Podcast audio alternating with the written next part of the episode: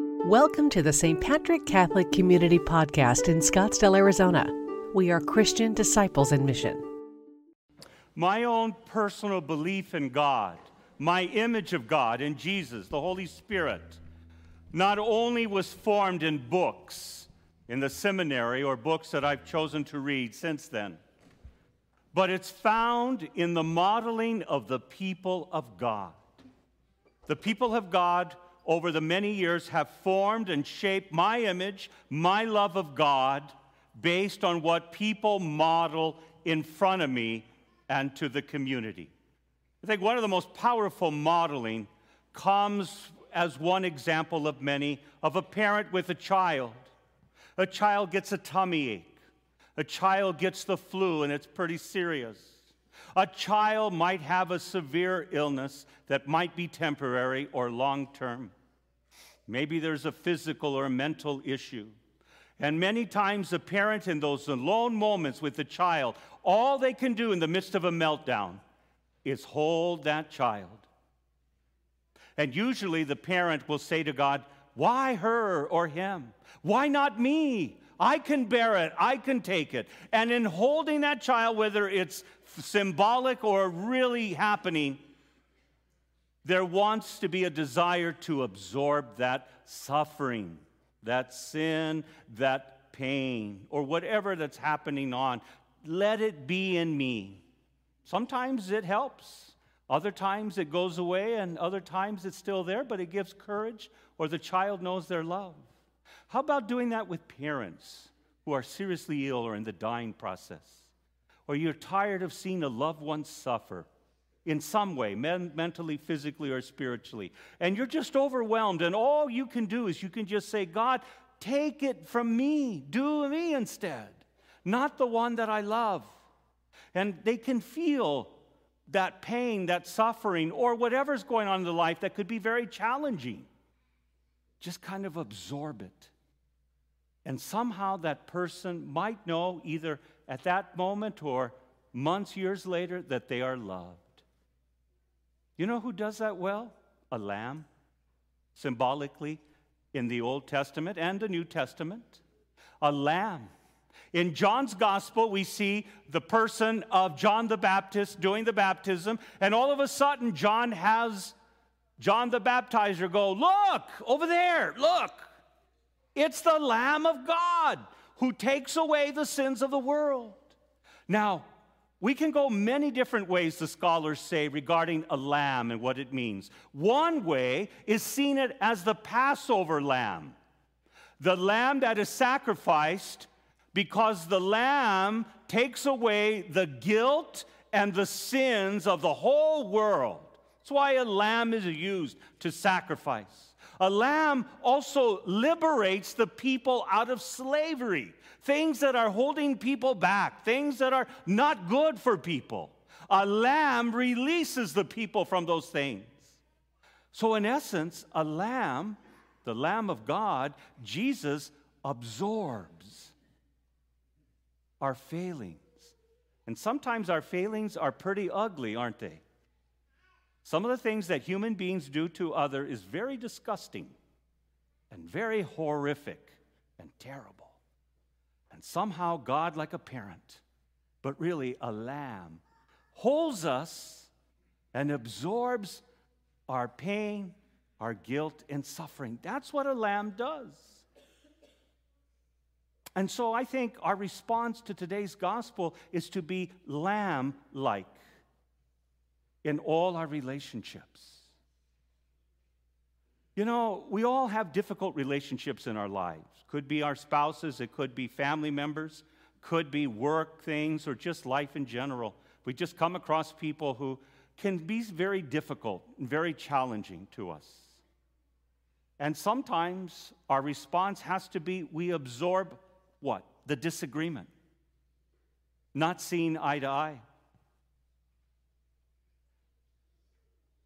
And just absorbing that and just say, okay, we're not going to agree. I could respond in not good ways, but I'm going to absorb that. I could absorb maybe the misbehavior that happens, means I don't know you well enough, And I can't really tell you the truth all the time because we don't live together or you're not family, but I can absorb for now the pain that you must be going through. I have no idea what's happening in your life, but I can absorb that. I can absorb maybe your suffering, why you're so grouchy, and yet not knowing that you have a physical ailment that you haven't told anyone. Now, we always want to do that in a healthy way because there are always people looking to manipulate Christians. Like, well, that means then that I can misbehave anyway, but you have to love me because your Jesus say, says you have to. No, you don't. You don't have to be in unhealthy relationships. Sometimes that holding on can be at a distance. Love, when God talks about love for us, when Jesus says, love your neighbor, that means what? Wanting what is good for the other. And sometimes the good we want is they change their hearts. They change their ways that are damaging that they don't see. But that doesn't mean you have to be there at every moment and be their best friends and have deep feelings like you would for someone you just naturally love. So Christians should never be manipulated. But Christians should be lamb like and absorb those things. How about the need to retaliate?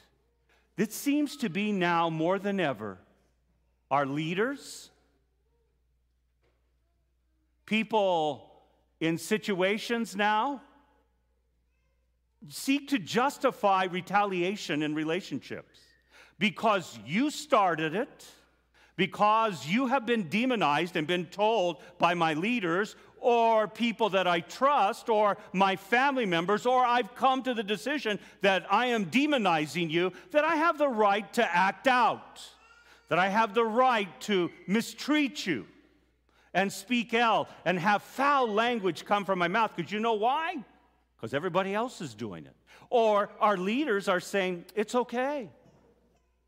And many people are silent, including Christians who say nothing. And what are we teaching our children and each other? Retaliation is not the way of Christ and not the way of Lamb. You know, a lot of people, and you look in the media, and that's fine whether you like Pope Francis or not. You know, Pope Francis spoke a long time ago, and he said, You can criticize me, don't have a problem with it at all. Yeah, and I criticize myself. Good for him. But he says, Don't do it behind my back. And recently, someone who helped out, who worked, died, worked at the Vatican, with the Vatican, and they had this funeral. And they found out that he wrote some letters about the Pope that were not very nice, but he didn't sign the name. Don't you like people like that? And guess who had to do his funeral? Pope Francis. And Pope Francis had been attacked by many people, but you know what? He's the example of not retaliating? Because he could have said bad things. Uh, call my press agent in and make sure these bad stories come out of these bad people. No.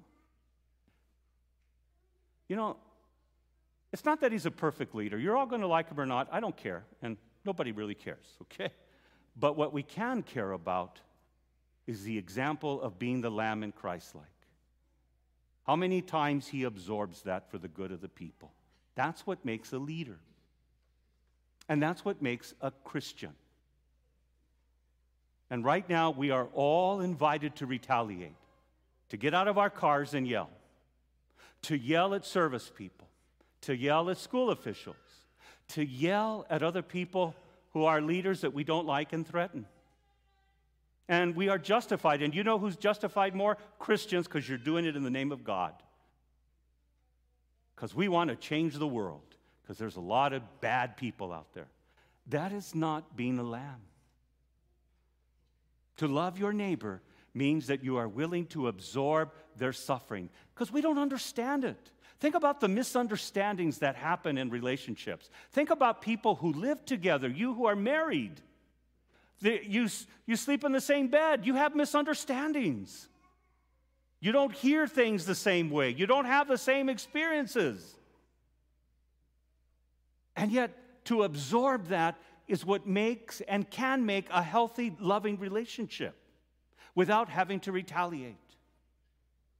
And so this week I'm asking you what kind of lambs you can be. I think many of you can naturally do it, most of you can, where you naturally love people and you say, I want nothing harm to my child, my mother, my father, my family, people that I've chosen to love, my spouse. I've chosen to love them and I've learned to like them a lot. Yeah, that's good. But how about today when you leave here, the people that are difficult? Can you absorb their wounds, their misunderstandings, their hatred for us, their lack of respect?